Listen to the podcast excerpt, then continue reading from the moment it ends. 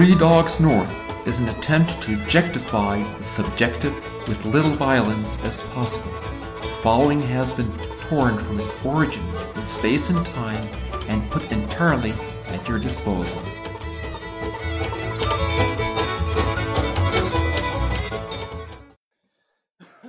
So before we just dive in, uh, what were you saying about what I need to get, Bisque? Oh, I'll put it in an I- email or something. All right, all right. I think fans might be interested, but yeah, just shoot me a list. Shoot me a list. How much, like, if I just went for it, man, and got into it, how much does that set you back? Any thoughts? Uh, if you just went for it, meaning, um, Took all your recommendations and just bought it all at once. you could spend um upwards of a thousand, but you don't have to. You could spend more like seven or eight hundred, but you can also spend like two hundred. Hmm. Hmm. Okay. Um, it just depends on the on the pieces that you're willing to put up with that are kind of not great. Like right now, your soundboard is not good, but it's not. It's that's adding a little bit of noise probably, but it's not Oh. making it that much crappier. But you can Oh. just. Part of the reason I've been looking into it is because of the music stuff, recording music, and kind Mm. of experimenting myself and reading a lot of stuff online. Like, what's the best way to cheaply um, do things that don't stink? Right. But I hate this soundboard now, though, that you said that. I have to yeah, get rid of it. it's it. a piece of garbage. I hate yeah. Now that you I mention re- it, mine, I'm a Did little we- repulsed. just looking at it makes me angry. Um, I mean, honestly, I I would if you're interested at all uh, in looking into it yourself. I mean, there's a lot of stuff. Uh, uh, everything I've learned about podcasting in the last six last six years has been from the internet. So just email me, dude. Just email me. Yeah, I like the be- I like the idea of like building up, built like buying a mic and then a nice mic stand and then a good soundboard and I don't know maybe I mean, the best, the most important piece of equipment is your computer. So, but you Hmm. I have got a dope computer. Yeah, Mhm. I got a great computer. nice. Yeah, Santa we ever- gave it to me nice. last year. I think it was my mom. She wouldn't lie to you. No. Nope, nope. Did we ever get anywhere on our guerrilla marketing campaign that Mike came up with six months ago? That if we spent what was it like fifteen thousand dollars, then we could for sure make it big in podcasts. Hey, I'm still I, I'm still in favor of that. I don't know what we would need to do, but I am too. hey, you know what they say? You got to spend a little to make a little. we I have think- made no money. I think that applies here. Well, no, not true. We did make money off the t-shirts, but I spent that on a new microphone. And actually, people have been that's right. spontaneously generous to us as well. Mm-hmm. Yeah, it's Like what? um, well, just Megan financially? Ulrich sent her her books. yeah, Yeah. that's Mhm. right. That was That's awesome. right. Which, by the way, I spoke with her this week, um, and there's more poetry that she gave us a sneak preview to that I'll send to you. Oh, PDF. sweet. That's awesome. Yeah. That's great. That's great. Um, Well, so, hey, how you dudes been doing? Yeah, good question, man. How you dudes been doing? No, I I was gonna first, ask. I was gonna ask how you dudes have been doing.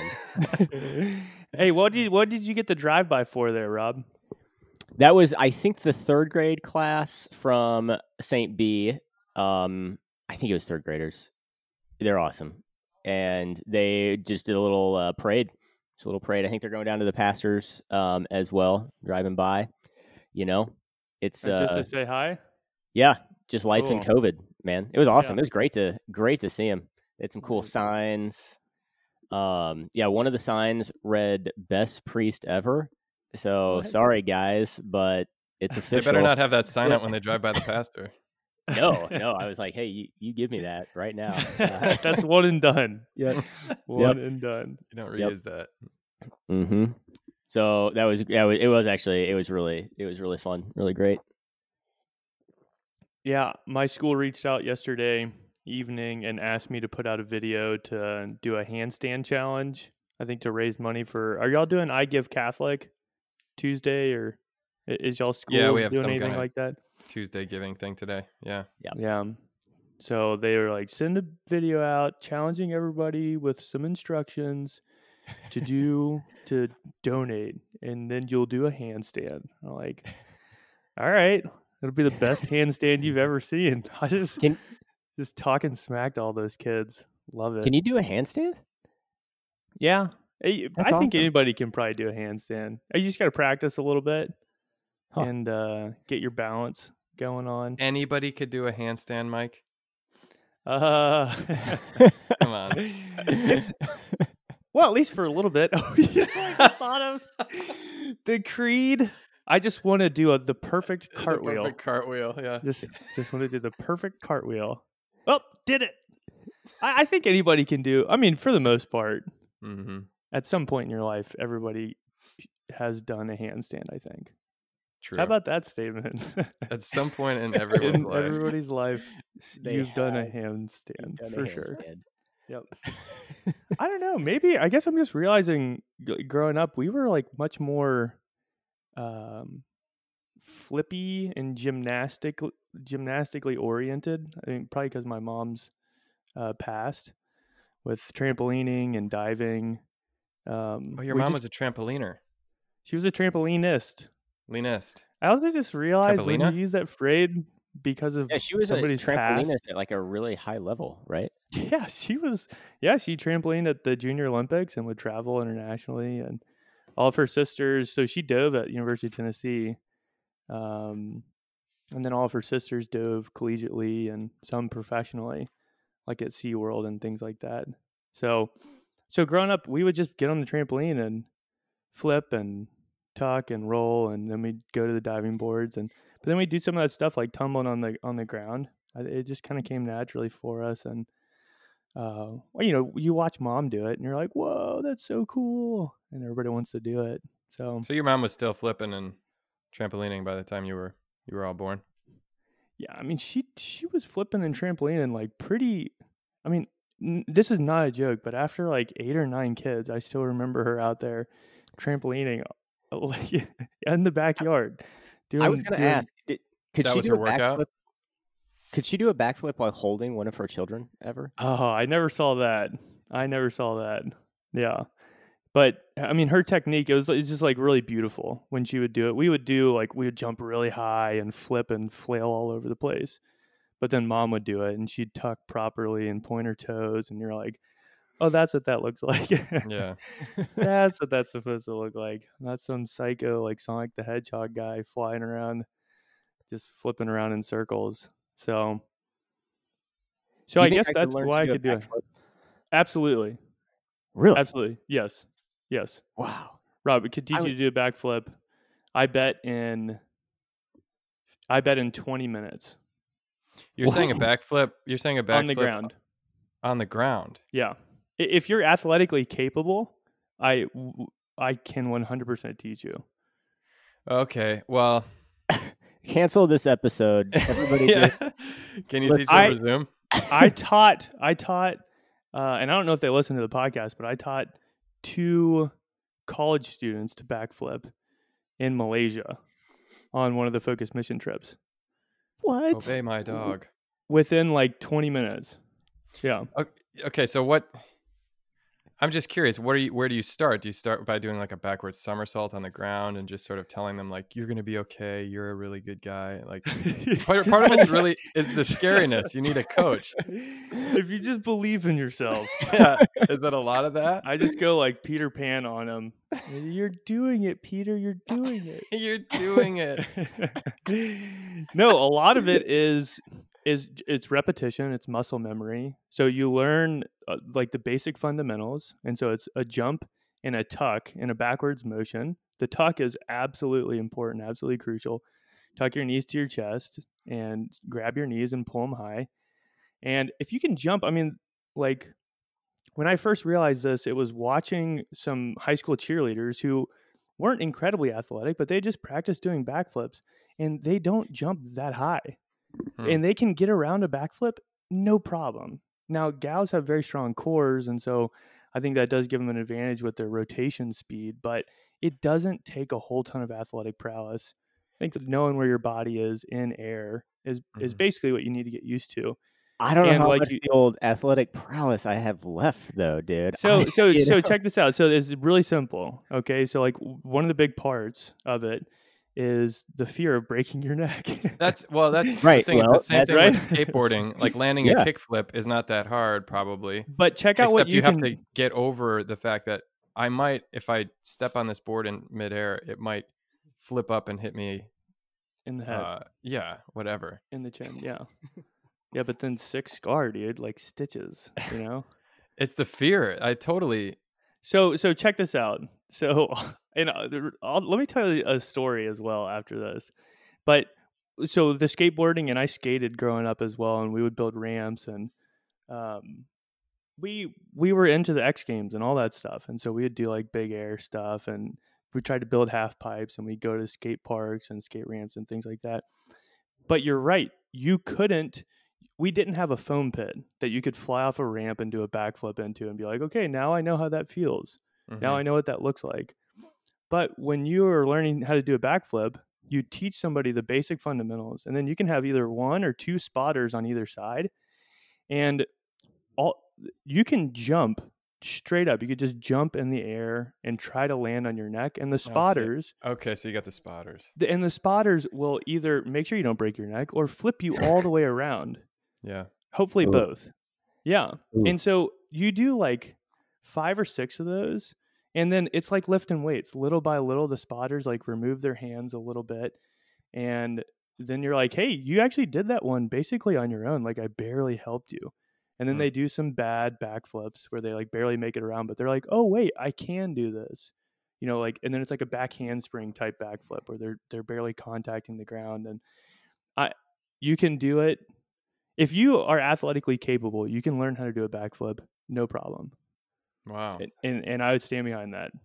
I want it. I want to do it, man. Yeah, me too. I I learned at the beach because I That's a thought, good well, spot if- to learn too. yeah, Yeah. like I, I don't want to. the sand is soft, you know. I can. So we would just climb up on top of rails and do like running backflips and. Uh, Running slammers. Yeah, we would do like gainers and front flips and I mean What's a all this crazy stuff. It's when you're it's mostly a uh, diving board move, but it's when you're running forward but you flip backwards. Oh yeah, those are Oh, cool. wow. And, and that's That the same cool. thing. It was cool. Yeah, I remember when the oldest kids at the pool would do it and you're like, "Oh my what? What That's my that? dream. That is Yeah. my dream. You're my hero." So But- that's a gainer versus like a backflip off a diving board would be you actually go to the end of the diving board and turn around and backflip Exactly. off it. Yeah. Exactly. okay. So could Yeah. I like how long between then learning how to do so you're just talking about you're standing there and you do a backflip. Is it Mhm. different from what like when your hands are on the, like the ones they run and then they like their their Yeah, hands like a on the back handspring or a back um, handspring. Which or one's like a harder? running back tuck? Well, Yeah. it depends on. I mean, Wait, most, say that again. A running back tuck handspring. so what were you asking about? yeah, so it would be. So you, have you ever seen like when the cheerleaders um, will get the running start and they'll do a cartwheel into a back handspring?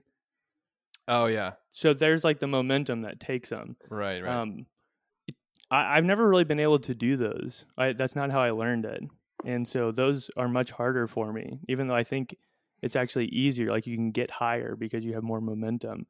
But it always just seemed like an extra challenge for me, and I didn't want to do that move. it's just I had Mhm. only seen cheerleaders do it, and yeah, it's kind of so it wasn't appealing to me. Um, It's an insane move though. it's totally it's amazing. It hurts my wrist though. I don't I don't like doing a ton of the handspring stuff Hmm. uh, because there's just like rough, blunt contact with your wrist going on all the time, and Huh. not a fan of that. But but it's the same thing with the diving board. Like you could when we were trying to learn tricks and things like that, we would put on shirts so that if we back busted or belly busted, like yeah, it's gonna hurt, Mm. but you just get out and do it again. It's gonna be okay. Like you're not gonna break anything landing in the water. So you could just do insane stuff. We would just see who could rotate the most. Just flip. Hmm. Like three front front flips. I remember I did that one time. But I, I remember I was getting because you can do it very amateur. Like I have no I have no idea what I'm doing. I can just flip. That's it. And so then I realized, like, well, that's kind of cool. Now I can start flipping off of other stuff. So you just stand on stuff and backflip off of it. And then I started running off of walls and doing backflips off of these walls. And that's one where it, that took a lot of, like, I just got to get over this fear. And then once you can do it, then you really feel comfortable with it. That's where you Um, can actually run up a wall and go back and backflip off it. and, and backflip off it. Yeah. I could do like a two step running backflip. Okay. So, so in the prime of my stupidity, Is this the story I- you were going to tell? yeah. yeah. Yes. Yes. The prime, the prime of my stupidity slash confidence in my aerial acrobatics. I was at a buddy's house and was just like, was kind of discovering that I could do all of these things and the different ways that you could do the same thing, but off of a new object and it made it seem new and cool or whatever. Well, I saw this big tree and I'm like, dude, I'm going to run off this tree and do a sick backflip in front of all my friends. and I took off and like, not my first step, but my second step. Uh, well, because you know the tree trunk is cylindrical, it's not a wall, and so I plant on my second foot, and I just it totally slips. It slips right out from the side. So I have absolutely no force propelling me away from the tree, and I like Oh. upside Oh, down man. dive into the roots and the trunk of this Oh. tree. it uh. was it was so bad. I was like, well, that's never gonna do that again. So Were you bleeding? that one out of the way. Yeah, I was bleeding on my head. I I dove into a tree. Not tree my diving. best. My mom taught me that one. My mom was a gymnast. I don't know if you know that. yeah. Oh man. Well, I guess I kind of knew that you had this gymnastic, as you said, just gymnastic orientation, but uh, I didn't Well- realize it was so attainable. That this was like, Yeah, dude. I, I honestly, because I've seen you backflip before, but it's like, I mean, Mets, you were a Division One athlete as well. So I was always like, well, not Division that- One. cool. Not Division One. I was a college athlete. Not D D ones. That's another level. Well, okay. Anyway, you played at Mundelein, dude. You're a yeah, dude, that's what I'm player, talking like about. me. Yeah, exactly. We're all college basketball players. I played for the Lakers, dude. Yeah. Yep. The Mundelein Lakers. Mundelein Lakers. Anyway, get it. Get back to. I did not know it was attainable either. Yeah. Yeah, and I mean, I again, I, I've taught a number of people how to do it. Uh, I think the big thing is just getting over that fear of because you, you have to commit to it. Like a lot of Yeah. things, you have to commit to it, and then once you realize that you can do it and that you're committed to it, then, um, you know that that whole fear of breaking your neck goes away, and then just the basic mechanics Yeah. of uh of a tuck. Like it really can get you around in a hurry. I'm telling you, For some YouTube it. reason, I think that there's a there's some memory that I'm accessing that I can't put my finger on that you're reminding me of that you know, at some point you get this feeling unlocked that like, oh, I can do this. Um, and also the novelty of like now I know how to do this thing. And I'm going to try it in all sorts of different situations. Um, as a kid, I, I think that's part of uh, growing up is like discovering that you are capable of things that you didn't think you were capable of. The one that I remember in seminary was getting up in front of people and talking. I couldn't find my um, somebody must have taken my homily or reflection out of the ambo and I had to give it from memory spontaneously, not knowing that I that I was going to have to do that. I was just going to read it. Ooh. And uh I was so nervous, but I got through it, but it was like one of those things where oh, I didn't die from that. I thought I would. And then I never I never like read a thing in front of people again. Um I had it in front of me in case I needed it, but right. um like you just get over one of those little humps of like oh i might not nail the landing but i'm not going to break my neck Right. you know what i mean that's such a that's such a cool place to be because then you feel like you can grow but you're also over some hump that's keeping you from growing you know Yeah, and each time, even still now, like if if a little time goes by, I have to kind of re-practice it a little bit and and reattempt to get over that hump. Uh, which is a, which is an odd thing. It's not like a one and done thing. You're like, wait, am I can I am I still capable of doing this? And then you got to give it another go. Mm-hmm. Yeah, but then it's like, oh yeah, I am. So I'll always kind of cheat a little bit, and I'll do like a little, put myself on a little bit of an incline, just to give myself. I, I really don't think it gives me a ton of advantage, but it's just a psychological thing. You mean like uh facing uphill? Would that make it backflip? easier? exactly, exactly, yeah, Huh. yeah, yeah, yeah. Do you remember the context of you not having your script? It was a seminary appeal weekend Oh when we had to like give talk after the gospel. It wasn't technically a homily, but Yeah. um, I think it turns out it was there in the end, but it was deep in there, and I didn't want to like dig in it. It wasn't where I left it, so then I just kind of gave up, and I thought, well, th- I mean, that was a good one to start with because it's basically just your vocation story. Uh, which, if you can't tell that from memory, then you're probably lying about it. um, so I did that, and then uh, the next day I had it with me, but you know that was the Saturday night mass, and then the next day I had all the Sundays, and I just kind of got through it, um, and it kept getting better and better, you know, because it was more natural and relaxed. I remember the first time I ever gave one of those talks at a parish.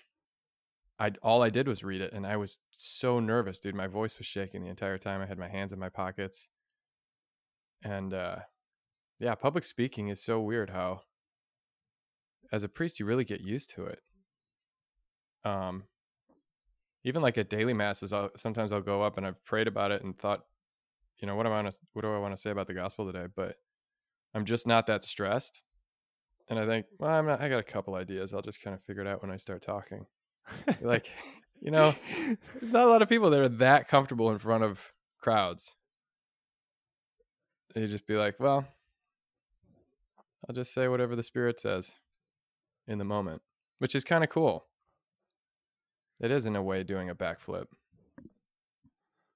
it's easier than it looks but it's uh it's scary to not to do it and not think you're going to break your neck Yeah. Rob, did you have any um I don't know about childhood fears where you had that same experience where you're like, "Oh, I can't do this." Mm, trying to think. Nothing's coming to mind. I, I'm sure I do. Yeah. Um, i mean think riding your bike is probably one of the first ever right Yeah. riding a two-wheeler that's yeah, a- like riding your bike. I mean, that's, that's actually pretty. I guess what I'm thinking is it's actually pretty present. I don't know that it. I'm thinking of that I ever like thought about it, but, um, but a lot of times, yeah, it was like I remember like starting to get accepted to colleges. Be like, oh, like I can do this, you know, type that's thing. a good example um remember yeah i remember um i mean even a couple times in high school a few times in college like um asking girls on dates like that never really Mhm. got easier but it was just like okay but i also i didn't die in asking you know i remember that thought yeah and so um Would Yeah, y'all get real pretty present. nervous asking gals? oh yeah man Yeah. Oh yeah. Yep. Yep. Real, real nervous. Real nervous. Um, would you, Bisque? Sorry, I missed the question. What was it?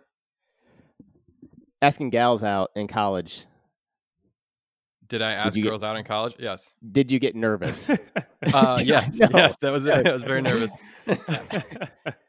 Sorry about that. Yeah, I would get nervous. That's a good example. Also, like the junior high ones, asking girls out, Cool. especially because that was so. Everything about that was scary. You're like, what did would it even mean if she said yes? you know. I hope she doesn't say yes. I don't want her to say no. right. yeah, that sums that up. You're just doing a gainer right into the foot of a tree right there. And you ask a girl out in seventh grade. Just head first dive right at the roots. Says no point. And looked at from afar, looks pretty ridiculous. Yeah. No, but that that feeling is um yeah, that is funny. I guess in thinking about it, I I don't know that I mean the last girl I ever asked on a date, I was working for Focus in my second year, I guess. And yeah, I cannot remember a single time taking a girl out on a date and not being nervous asking her Hmm. ever. Yeah. Yeah. Um, but the experience, like, it did get easier. Like right after you think you're gonna throw up, you know, you're just like, okay, I'm still alive. Um, yeah. But I think that that overall, that feeling is pretty, like, pretty present. Of like, oh no, I can like, I didn't die from this. I like that. Yeah, it is pretty Yeah. present. yeah. That's you- it's a cool discovery. yeah. That's a cool discovery. so apparently, I'm gonna at 33, I'm gonna learn how to do a backflip, man, which I'm looking forward to.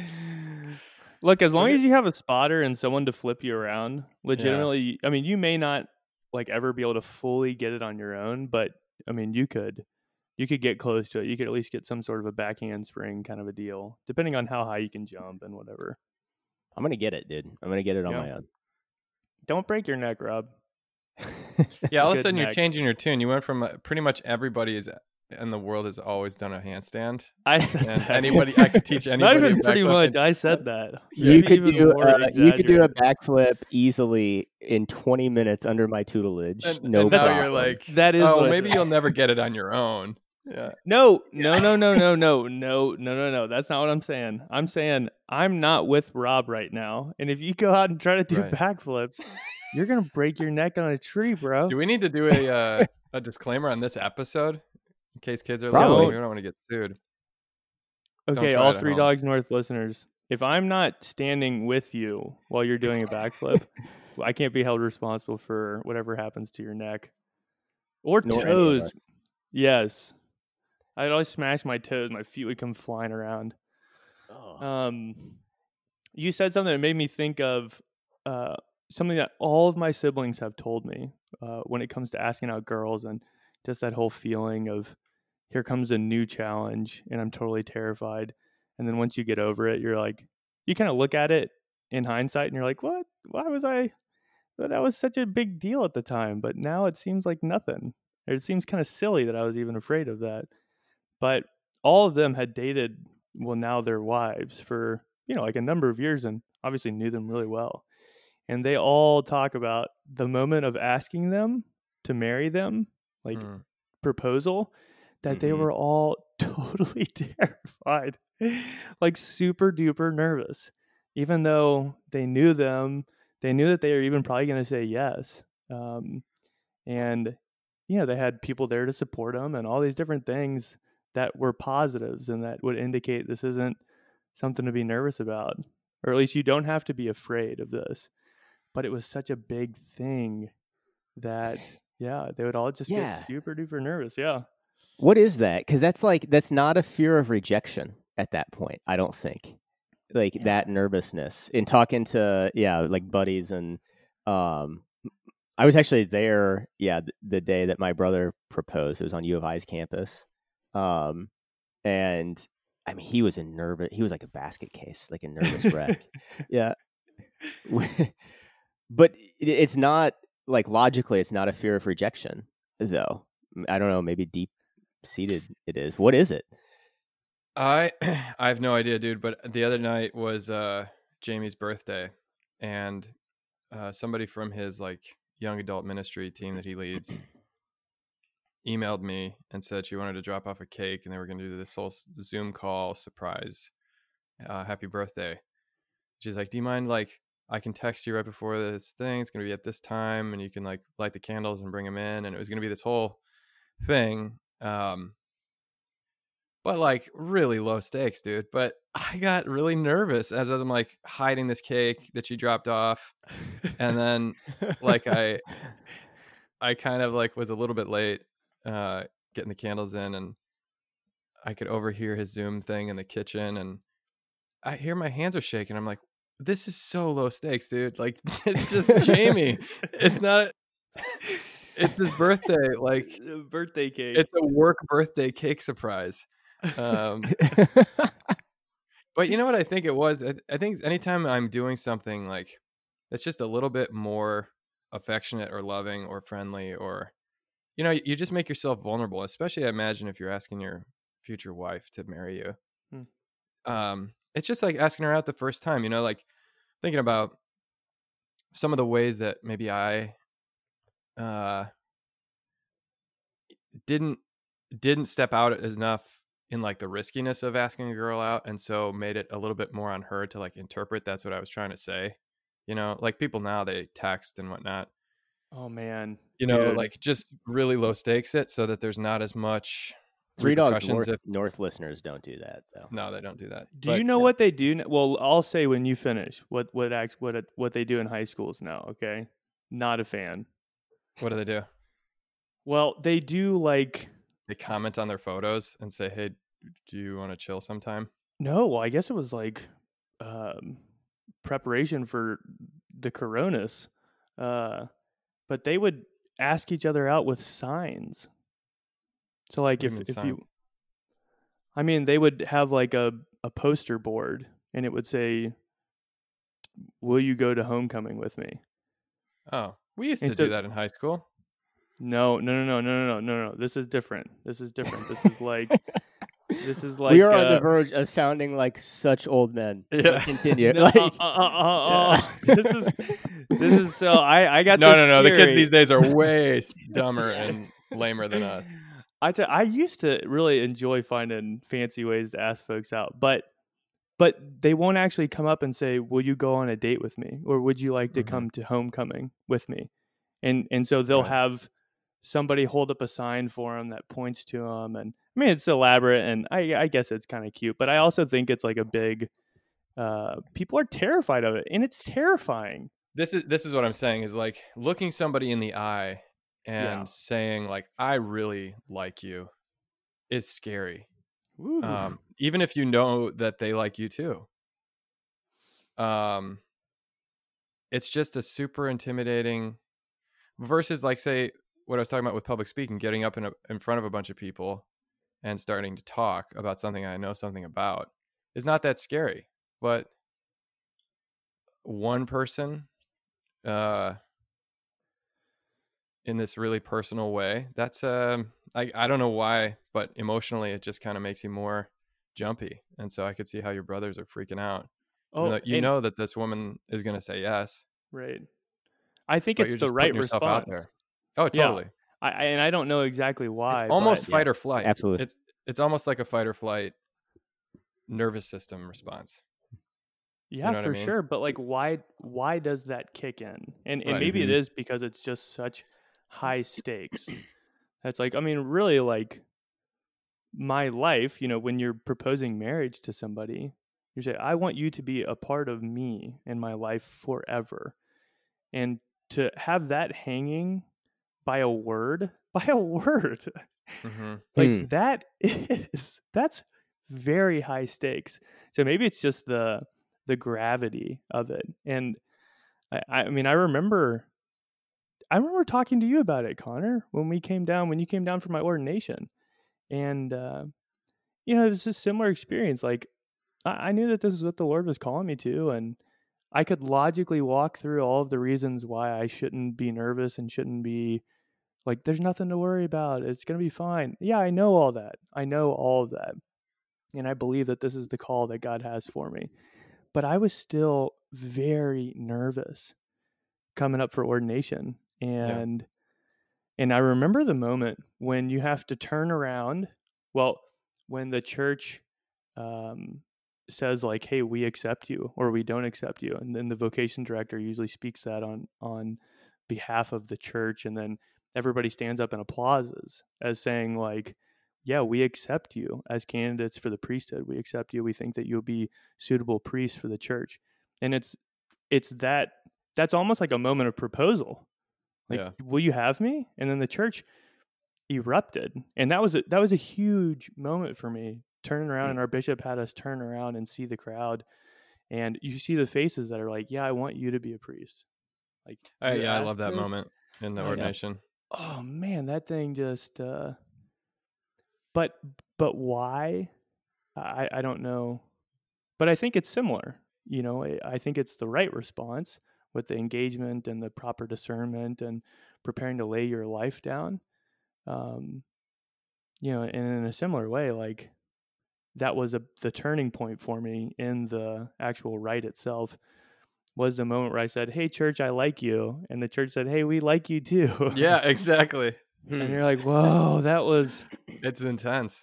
that was nerve wracking." Which, uh, and then I wonder if that's kind of what goes on in prayer as well, which is why it's so tough to say like to be there with Jesus and to say, "Hey, like I know you love me, I know that, but it's still really hard to sit here and and to sit in the tension or the intensity of uh, of this human relationship. You know, like what what is that? Do you ever just get like this morning? I was praying, and like it kind of happened to me where you get a little bit of that butterfly nervous feeling. You have no idea where it's coming from. It's it, maybe it's something like this where it's just some deep sense of uh, if I really if I really open myself up here, there's the po- possibility of like being rejected at my innermost core or being like really seen and and loved and liked and that's exhilarating uh, or maybe it's just because it's like i'm nervous about or anxious about something i'm worried about in the future but it's too deep in there interwoven for me to even really know what's going on but it's just weird how that'll bubble through sometimes it's kind of like i started reading severe mercy finally don't ask me I'm about it gonna. though because i haven't i've only in like the second chapter How is it? Tell me about it. no, but the first chapter he does talk about the falling in love with her and how it was partly because she also experienced the pain of beauty. hmm Um, and his that first experience he had of looking up through the sticks of the trees in the winter, where the, all the leaves were off, and he can see the stars and the black night behind the tree. And I don't know if he was like eleven or twelve, but he felt that pain of longing in the beauty. Um, yeah, but it's like, who can say? I- think that I've experienced that, but who can really say like the emotional depth when you're alone with your thoughts like that, or you're just praying? Um, the human heart is so dang complex, man. Mm-hmm. um, but to feel connected like he did i'm just you know a couple pages into him falling in love with his wife but um, that connection that they have on not just the attraction level but like as the night goes on and they like the same poetry they uh one thing he makes him fall in love with her is that she doesn't she's not one of those screechy girls he despised. Like when he almost gets in a car crash and she just like smiles and doesn't yell and scream and act all scared that's the first time he kisses her um yeah it's a well told story but that there's a lot going on there heart wise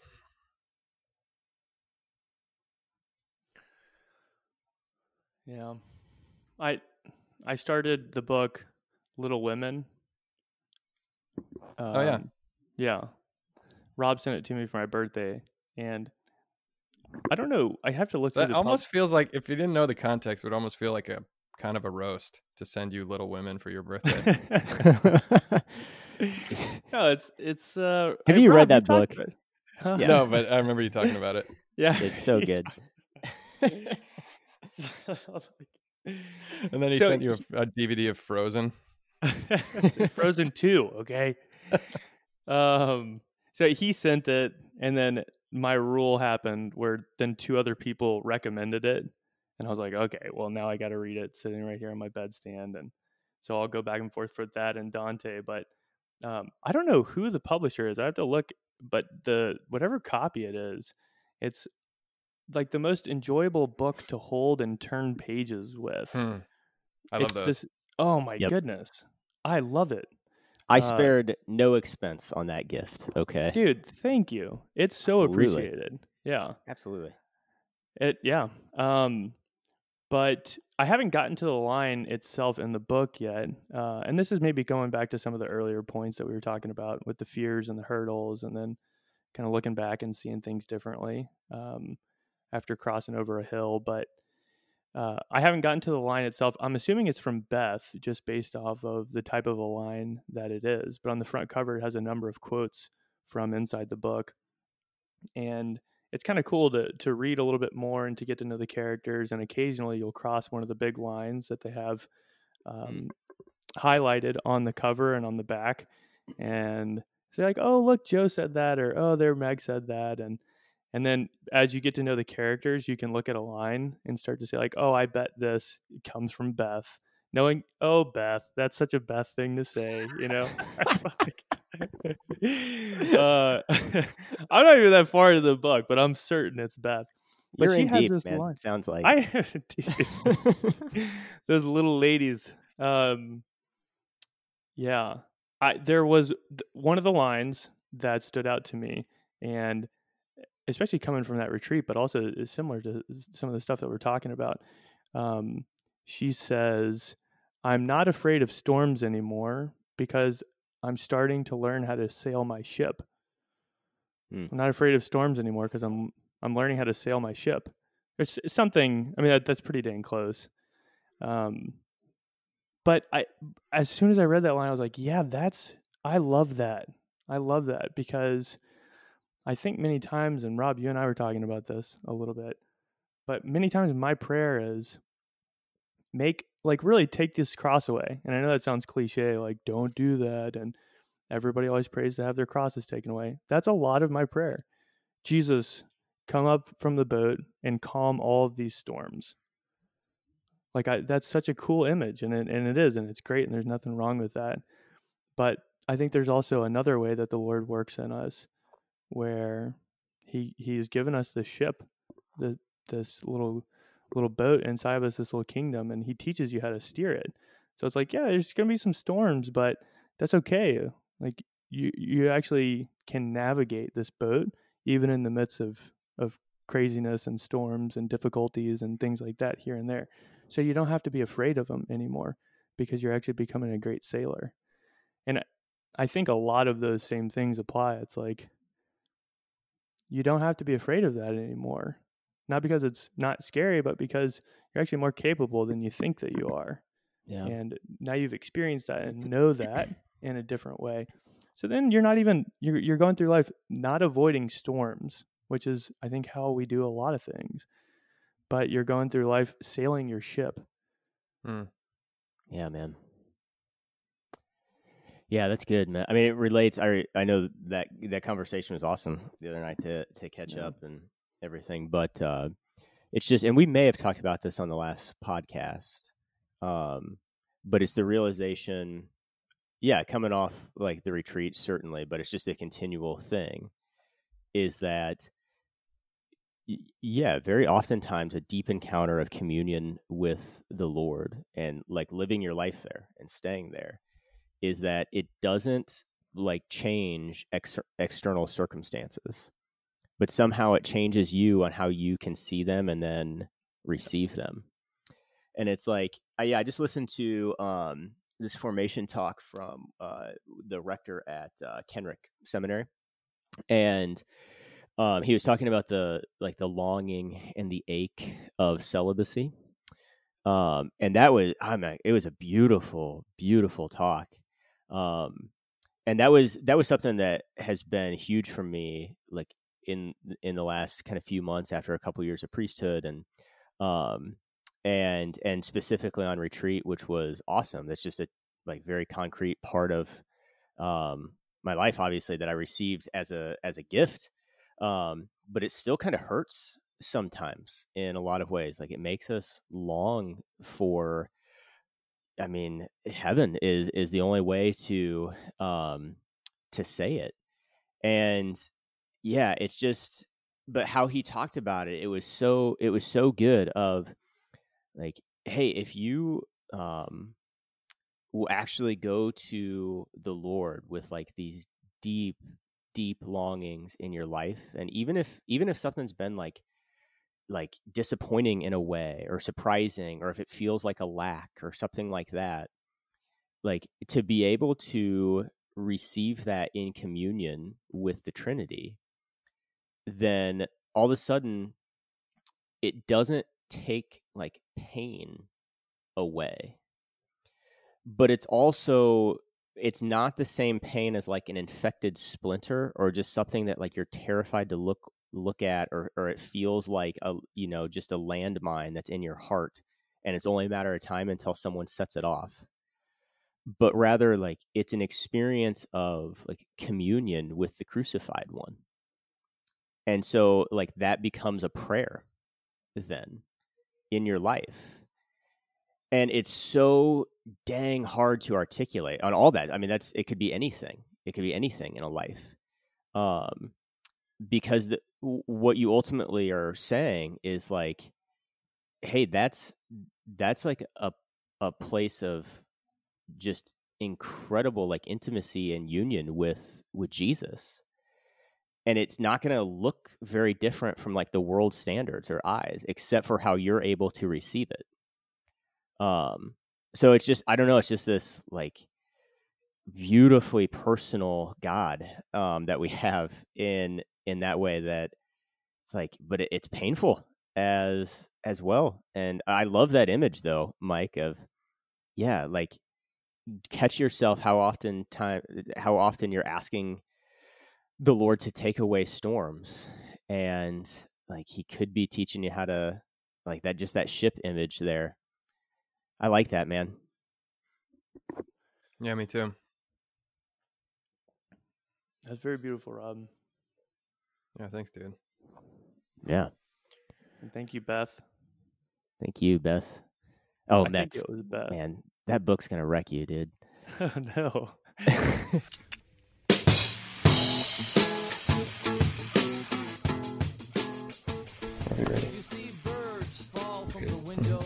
Three Dogs North are Juice, Seabisc, and Michael Metz. Conversations have been edited to sound smarter.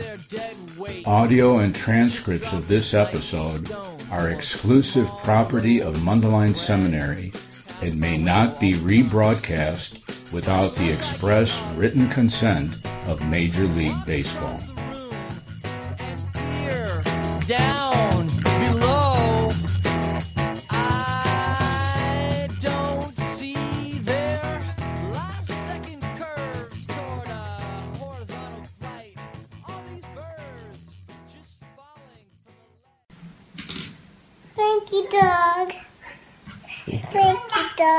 Good girl.